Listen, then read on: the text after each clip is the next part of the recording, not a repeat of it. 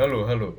Cek, selamat Cek, cek. selamat bertemu kembali teman-teman siniar bola kaki yang sudah lama tidak mendengar suaranya. Nggak, nggak terasa ya udah udah rekaman lagi aja Anda. Ya, malas-malasan sih Bim susah jadi. Malas-malasan terus. Nggak ini kita rekaman karena ini apa? Karena sudah mau liburan kan liga-liga di luar sana. Betul, betul, betul. Tapi sebelum itu ada Boxing Day. Boxing Day kapan? Boxing Day malam ini sama besok malam kan? Oh, malam ini bil- udah ini ya. Udah masuknya Boxing Day itu ya. Ya karena yang lain-lain kan sudah pada libur sebetulnya. Liga-liga lain. Berarti setelah minggu ini ada lagi baru 2024 ya. Eh kalau kalau itu kan kalau setahu gua kalau Liga Inggris itu kan gak ada libur ya. Maksudnya eh, liburnya nanti Januari itu juga cuma beberapa minggu enggak yang full gitu loh. Kalau liga lain kan full ya dari akhir Desember sampai dengan Januari. Terus ada transfer eh, musim dingin kan.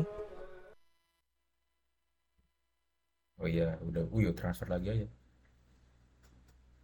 Oke, jadi intinya oh ini kita ini sih rekaman lagi juga karena khusus membahas Super Big Match kan.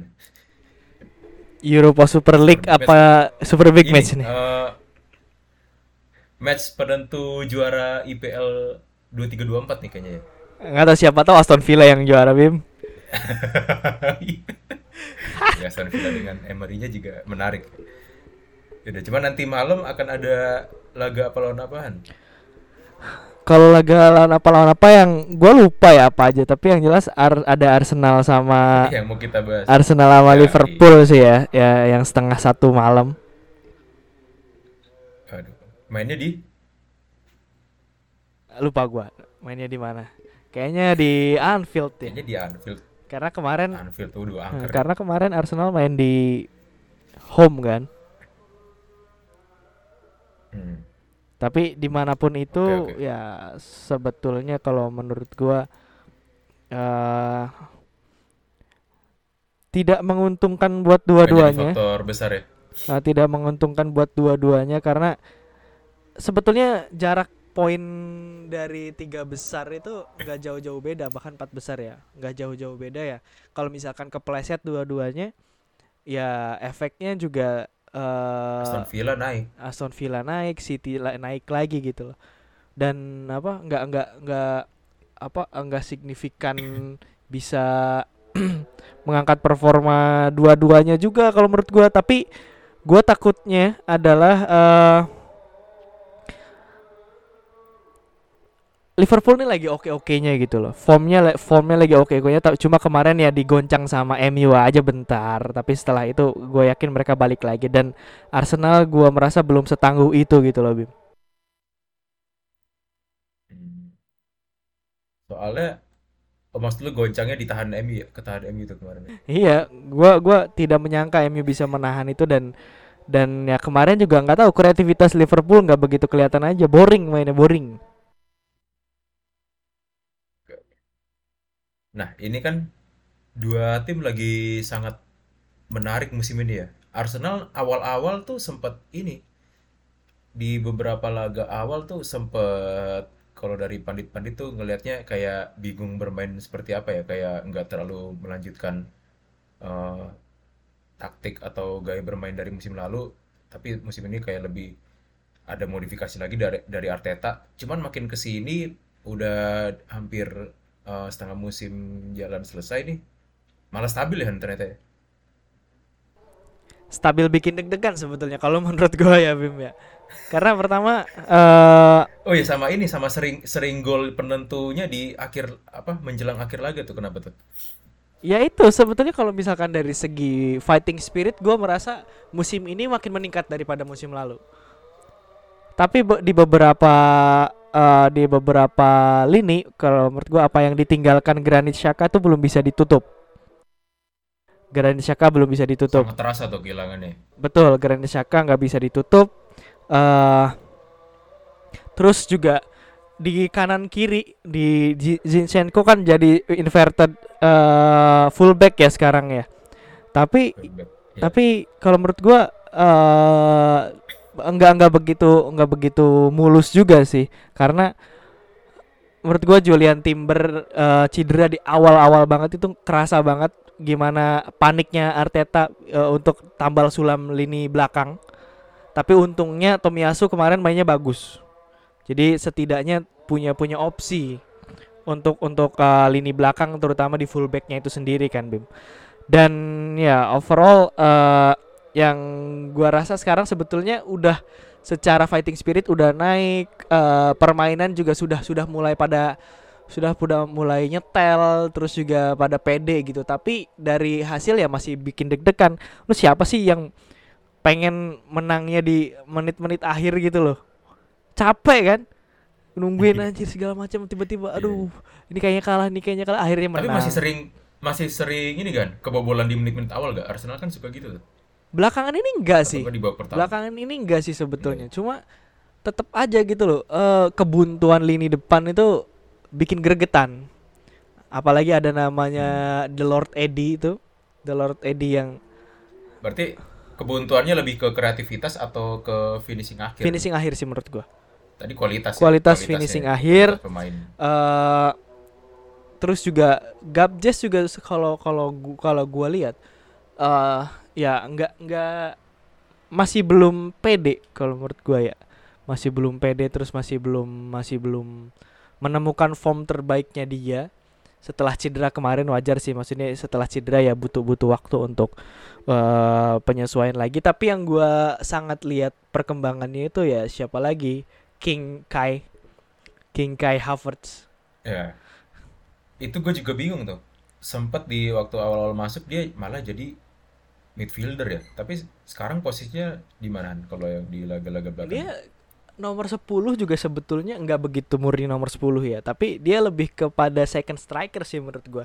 Kayak narik-narik orang, terus juga eh pemantul yang yang menurut gua sekarang kalau awal memang dia sebetulnya dari awal tuh sudah diberikan peran seperti itu sama sama Arteta, tapi nggak berhasil gitu, Bim, nggak jalan. Makanya jadi jadi bulan-bulanan penonton aja kan ngelihat dia salah passing, terus eh, lari ke sana kemarin nggak nggak nggak jelas. Tapi sekarang ini Iya. udah kelihatan gitu loh bahwa ya sebetulnya dia dikasih peran seperti itu sama Arteta, pemantul, terus juga eh, apa pembuka ruang. Terus kalau misalkan mulai drib- ruang. dribbling juga dia punya dribbling yang bagus. Baru baru sekarang-sekarang aja progresnya dia kelihatan. Tapi sebelumnya kan yang yang lu bilang tadi ya kacrut gitu loh nggak jelas waktu awal-awal. Tapi ya eh Iya. Pak Arteta ngasih kepercayaan itu dan dan dan dan gua rasa ya Arteta eh, punya punya kelebihan untuk memberikan kepercayaan diri kepada pemain-pemain yang memang menurut dia potensial. Kayak dulu misalkan eh Granit Xhaka tuh tahun lalu lah Granit Xhaka tuh sebetulnya udah udah merasa habis gitu loh di Arsenal karena apa karena apa supporter nggak percaya sama dia terus juga manaj- manajemen ataupun pelatih yang lama tuh memberikan eh, kredit yang kurang baik sama dia tapi ketika Arteta masuk Arteta tuh ngasih kepercayaan bahwa lu tuh bisa gitu loh. Lu tuh bisa walaupun lu nggak jadi kapten tapi lu punya punya bisa berkontribusi di tim ini dan itu ter- terjadi di di musim lalu. Dan sekarang gua gua melihat bahwa itu senja- salah satu senjata Arteta ataupun atribut Arteta yang bisa eh, memberikan kenyamanan buat buat seorang pemain memberikan kepercayaan kepercayaan diri kepada pemain dan bisa menumbuhkan kepercayaan diri itu menjadikan eh, dia pemain yang kontributif di lapangan dan itu gua lihat di Kai Havertz di musim ini gitu loh. Yang gua nggak lihat adalah nggak tahu kenapa Edin Ketia dari dari musim kapan itu sampai sekarang masih gitu-gitu aja mainnya. Tapi dia seringnya jadi pelapis juga kan? Pelapis pelapis. ya memang karena awal utamanya ya Gabjes, nggak ada lagi Gabriel Jesus.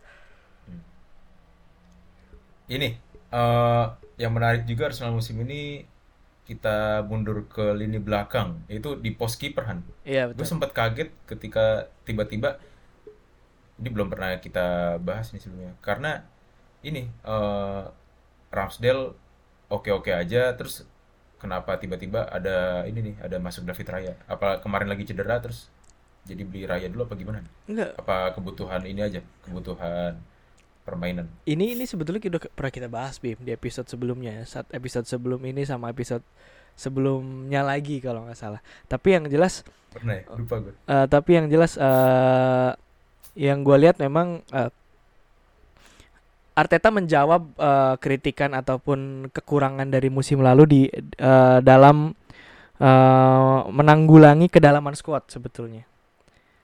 Menjawab itu dengan pertama ya memang eh, cari kiper pelapis yang bagus supaya ada eh, kompetisi yang baik, kompetisi yang sehat di lini belakang. Satu itu, tapi yang yang menurut gua agak timpang juga di lini belakang itu dari dari dua orang s- dari dua orang eh, Gabriel. Gabriel sama Saliba ya tidak ada tidak ada pelapis yang lebih bagus juga gitu loh. Terus di lini tengah oke lah di lini tengah di lini tengah lumayan melimpah. Dan di lini depan sampai sekarang juga nggak ada tuh isu-isu bakal cari striker baru. Kalau menurut gua harusnya ada skala prio- prioritas yang jelas gitu loh dari Arteta. Kiper tuh eh ya walau walaupun sebetulnya kiper juga penting, cuma menurut gua Ramsdale tuh bukan yang bukan yang separah itu di mana dia harus eh, dijadikan prioritas utama untuk kompetisi di internalnya sendiri. Kalau menurut gua yang prioritas utama dari Arsenal itu harusnya striker. nggak ada lagi sih striker, tapi ya entah apa di belakang it- itu semua ataukah eh, memang Arteta nggak dikasih budget yang tinggi buat cari striker, tapi yang jelas menurut gua keputusan eh keputusan Arteta untuk ngambil David Raya tuh patut dipertanyakan gitu loh alasan sebenarnya seperti apa. Tapi yang jelas kalau misalkan gua lihat dari sekarang yang pernah kita bahas di kita bahas di sebelumnya secara permainan ya memang eh, atribut utamanya dua-duanya ini sama Ramsdale sama si Raya. Perbedaannya hanya ada di ket- eh, ketenangan mereka ketika eh, melakukan one on one melawan ya lawan striker ataupun ketika mereka dalam kondisi si kiper ini harus berhadapan satu sa- satu sat, one by one dengan dengan striker lawan ataupun penyerang lawan. Itu ketenangan Raya memang lebih lebih tinggi daripada eh, si Ramsdale. Tapi kalau misalkan dari distribusi bola, se- selama ini gua lihat distribu- distribusi bola eh, nya Raya tuh ya nggak sebeda itu juga kok dengan Ramsdale sebetulnya.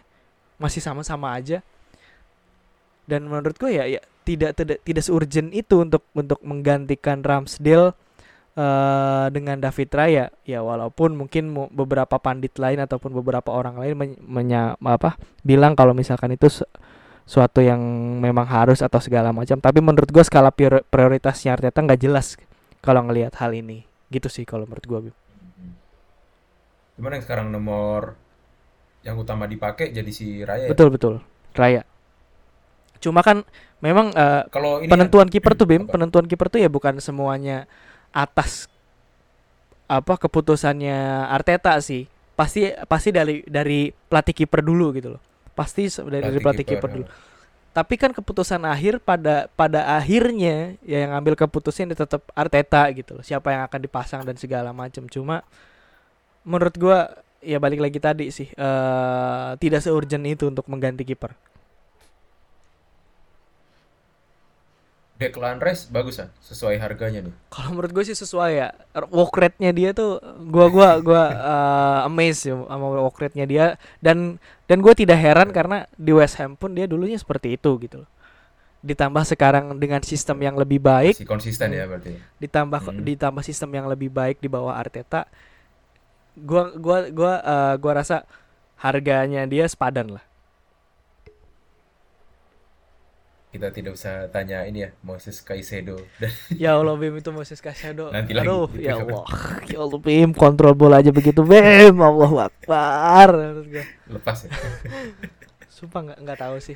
Kayak apa eh gua gua Iya. selalu gua selalu gua selalu gregetan ketika nonton Chelsea itu karena lini belakang dia lini bukan li- lini belakang lini tengah dia di situ muda muda semua ya ada Connor May eh Gallagher Oh ya, Gallagher. Gallagher Caicedo sama Enzo kan And Enzo kan di sekarang Enzo. sekarang lebih dikasih tugas buat ke depan banget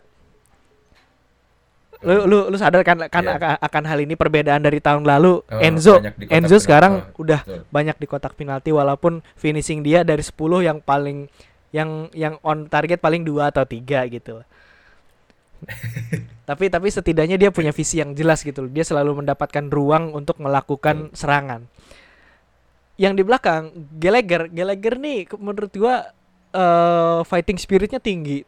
Tapi tapi kalau Oh iya, rate-nya tinggi tapi nggak tahu kenapa banyak banyak hal-hal yang menurut gua merugikan tim gitu loh. Banyak pelanggaran terus eh, terlalu terlalu terlalu backseat banget dia tuh. Kayak deket banget sama Thiago Silva ataupun Disasi atau siapa pun yang ada di belakang sana Posisi ya. nah terus yang lebih parahnya lagi kayak Sedoni nggak jelas dia mau maju nggak dapat ruang mundur nggak cari ruang gua gua Berarti dia tidak tidak sek- tidak menjadi kante kante baru ya. Kalau kante kan lebih jauh sih menurut gua nggak nggak nggak di, di- di, belum di, belum sampai level yang itu gitu menurut gua. jauh banget Jauh. sumpah jadi kayak ketika si Gallagher pegang bola ataupun Thiago Silva pegang bola gua gua secara kasat mata gua ya di di lapangan yang yang terekspos sama TV itu banyak spot-spot kosong yang bisa dia isi untuk menjadi opsi Thiago Silva ataupun siapa yang megang bola di belakang buat dia minta bola gitu setidaknya walaupun dia nantinya nggak dikasih tapi itu space itu diisi sama dia dan bisa narik lawan opsi. Hmm. gitu tapi tidak dilakukan sama dia gitu gue herannya di situ nggak tahu kenapa gue gua gua he- Iya, gua Dia heran lebih ke lebih ke reaktif aja sih ya, lebih ke reaktif dan fungsinya kalau emang saat diserang tuh baru dia kayaknya lebih bisa inisiatif di situ. Hmm, nggak nggak paham sih kayak kayak menurut gue tidak cocok dengan dengan sistem apa yang sedang dibangun sama Pochettino. Dan dia selalu mendapatkan kesempatan bermain yang lebih banyak daripada yang lain. Nggak tahu lah. Seperti itu gue melihat Caicedo balik balik balik lagi Liverpool Arsenal balik balik, Balik, lagi Dah. Nah, dari dari Liverpool ya tadi dari tadi Arsenal terus. Hmm. Kalau Liverpool gimana nih? Kan dia yang menarik ini eh, ketika eh, lini tengahnya bisa dibilang ya ganti semua ya Hmm. line up di lini tengah tuh ada si yang utamanya kan yang pasti main si Soboslai tuh Soboslai terus sama siapa lagi Endo sekarang udah mulai main lagi Oh, ada. Endo. Endo juga eh.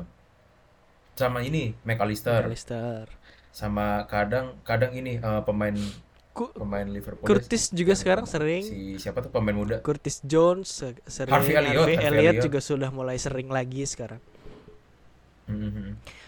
gimana komponen di lini tengah sama ini eh, keseluruhan permainan musim ini? Kalau menurut gua ini se yang selalu yang bukan sih. Kayak gua setuju sama Gary Neville yang menyebutkan bahwa eh, kita nggak usah ngomongin tentang Pep. Pep itu sudah jenius dari sananya ditambah dengan sistem ataupun pembiayaan yang sudah luar biasa gitu loh. Orang jenius ditambah pembiayaan yang luar biasa udah pasti akan menghasilkan tim yang baik gitu tim yang luar biasa. Hmm. tapi Jurgen Klopp Jurgen Klopp itu lebih daripada itu gitu loh. Kalau gua gua ngutip kata-katanya si Gary Neville dia tuh sa- uh, dia tuh uh, outstandingnya karena dia pelatih yang punya punya visi yang baik tapi tidak ditopang dengan keuangan dan uh, manajemen tim yang baik gitu. Tapi karena dia outstanding coach outstanding manager dia tahu bahwa kebutuhan timnya seperti ini tanpa harus apa uh, bukan tanpa harus ya ya mau tidak mau karena duitnya tidak ada dia harus putar otak gimana caranya. Nih lini tengah yang ditinggalin Henderson sama Milner itu bisa bisa baik balik lagi dengan dengan dengan dengan apa dengan kaliber yang setidaknya mendekati sama gitu loh dan ini terbukti. Antah berantah tiba-tiba Endo masuk. Shobozlai juga ya tidak tidak tidak banyak yang ngincer sebetulnya Shobozlai. Tapi memang memang dia pemain yang punya visi yang luar biasa Shobo Shobo. McAllister dia memang punya keinginan sendiri gitu loh untuk untuk gabung dengan tim-tim yang punya karakteristik eh, mungkin secara keuangan tidak sebegitu wah Manchester City ataupun yang lainnya tapi punya fighting spirit dan root ataupun sejarah yang luar biasa gitu loh. Dan dan dan akhirnya dia gabung. Dan menurut gua dengan cara itu dia juga eh dia tidak ngambil bintang yang luar biasa gitu yang di mana bisa menurunkan ego sorry menurunkan kepercayaan dirinya orang-orang lama terutama kayak Curtis Jones sama Harvey Elliott. Malah dia ngambil orang yang mu- mungkin namanya biasa aja, tapi secara secara performa di lapangan mereka luar biasa dan ini bisa ngangkat nih anak-anak muda yang ada di Liverpoolnya itu sendiri loh Bim. Dan ini terbukti kan gimana gimana caranya eh gimana cara gimana eh, permainan mereka di lapangan sekarang. Kalau misalkan tiga yang baru ini main Shobo, Endo sama McAllister sudah kebentuk gitu loh. Nyawanya lini tengahnya seperti apa. Tapi ketika ada Curtis Jones masuk, terus Harvey Elliott masuk, itu tidak mengubah menurunkan derajatnya begitu jauh gitu loh. Mereka bisa masih eh, Ada masih bisa ada itu. Graven, Gravenberch juga. Iya, Gravenberch juga kemarin sayangnya cedera ya. Sayangnya cedera. Dan dan Gravenberch Gravenberch menurut gua eh, belum belum belum belum se belum se outstanding itu secara permainan belum kelihatan banget cuma cuma memang itu anak muda punya potensi yang luar biasa di bawah Klopp menurut gua dia akan menjadi pemain yang oke sih. Tapi kalau untuk sekarang dengan 3 plus 2 pemain lamanya Liverpool lini tengahnya walaupun Gravenberch cedera itu tidak terlalu itu sih tidak terlalu banyak ngasih uh, impact yang buruk buat tim. Masih bisa masih sangat bisa merepotkan tim-tim besar di Premier League Nah, oke nih, kalau apa dari gaya kedua tim ini ketemu, kalau Arsenal mainnya ini gak sih Eh, high press high press gitu gak? Soalnya kan kalau kita lihat Liverpool tuh kayak kemarin ketemu apa ya? Gue lupa terakhir yang gua tonton. MU Kayak lini belakang itu kalau kalau pas lagi di press banget juga rawan ini nih, rawan terjadi kesalahan juga. Nah, itu itu kan kalau di Premier League kan banyak jadi ini ya kesempatan buat mencetak gol tuh. betul kalau misalkan lo Kayak Alisson tuh sering tuh salah ngoper tuh Betul, sering. lo kemarin kalau misalkan nonton Arsenal lawan uh, Brighton itu sepanjang hampir 90 menit Arsenal memasang high press yang sangat tinggi. Tinggi banget, sumpah. Sampai Brighton yang memang karena mereka punya karakteristik build up dari belakang itu walaupun di press kayak gimana pun mereka akan tetap build up dari belakang karena mereka stubborn, karena mereka keras kepala, terutama si Di Zerbi-nya. Idealis Iya, ya. dan itu yang dimanfaatkan Di sama Zerbi-nya. Arteta selama 90 menit untuk ngepres gimana caranya si bola itu tidak mengalir ke tengah dan dan terbukti kemarin lini tengahnya lini tengahnya Brighton itu terisolasi dan dan itu berhasil tapi ya namanya eh kemarin kan ya gua lihat Mitomanya juga memang performanya dari 10 pertandingan ke belakang kan la- lagi lagi kurang ya lagi kurang banget ditambah lini tengahnya yang diisolasi jadi wajar kalau misalkan Brighton kesulitan. Tapi ketika kita ngelihat Liverpool lawannya Liverpool sayap-sayapnya Liverpool kan powerful semua ya. Salah. Ada terus ada Gakpo kalau misalkan ada Nunes kan Gakpo yang ke kiri. Ada Luis Diaz kalau misalkan si Gakpo nggak ke kiri. Yes. mereka exploit eks- eh, eksplosif banget gitu walaupun ki si apa eh, Arsenal punya Tomiyasu sama Ben White tapi mereka tuh cenderung di sebelah kanan gitu loh. Mereka biasanya tukeran. Sebelah kiri Zinchenko sendiri. Dan Zinchenko ini sampai sekarang menurut gua adalah pemain Arsenal yang memang ditugaskan menjadi inverted fullback. Tapi secara secara defensif dia sama aja kayak Trent Alexander Arnold kalau secara Iya, itu sama tuh di di kedua belah pihak sama. Iya kacrut gitu loh. Kalau misalkan defensif mereka jelek dan sering dieksploit gitu loh. Dan dan itu jadi li- jadi eh, dua-duanya nih eh, titik lemahnya kalau menurut gua hampir sama gitu loh. Di fullback di fullback si Andy Robertson juga masih cedera kalau nggak salah ya. Kan si Mikas sama si TAA kan yang sering main Si Mikas. dan dua-duanya punya apa? Punya kans yang tinggi untuk ngeksploitasi lini sayapnya mereka masing-masing gitu loh. Tinggal gimana gimana si apa eh, Arsenal manfaatkan hal tersebut dan juga si Liverpool juga memanfaatkan hal tersebut. Tapi kalau misalkan fighting spiritnya menurut gua masih bisa di se seintens kemarin kemarin lawan Brighton dan eh itu bisa berlangsung selama 90 menit nonstop, gua merasa itu bisa akan sangat banyak merepotkan Liverpool tapi bera- merasa belum itu itu aja belum cukup untuk bisa ngalahin eh, Liverpool secara secara telak gitu loh.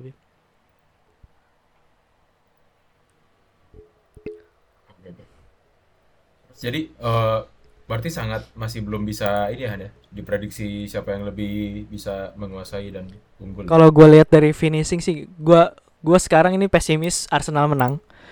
Seri atau kalah udah. Menang enggak dulu. Kalau menurut gue. Pendapat pribadi gue. Paling ini ya, seri itu ya. Seri atau kalah udah.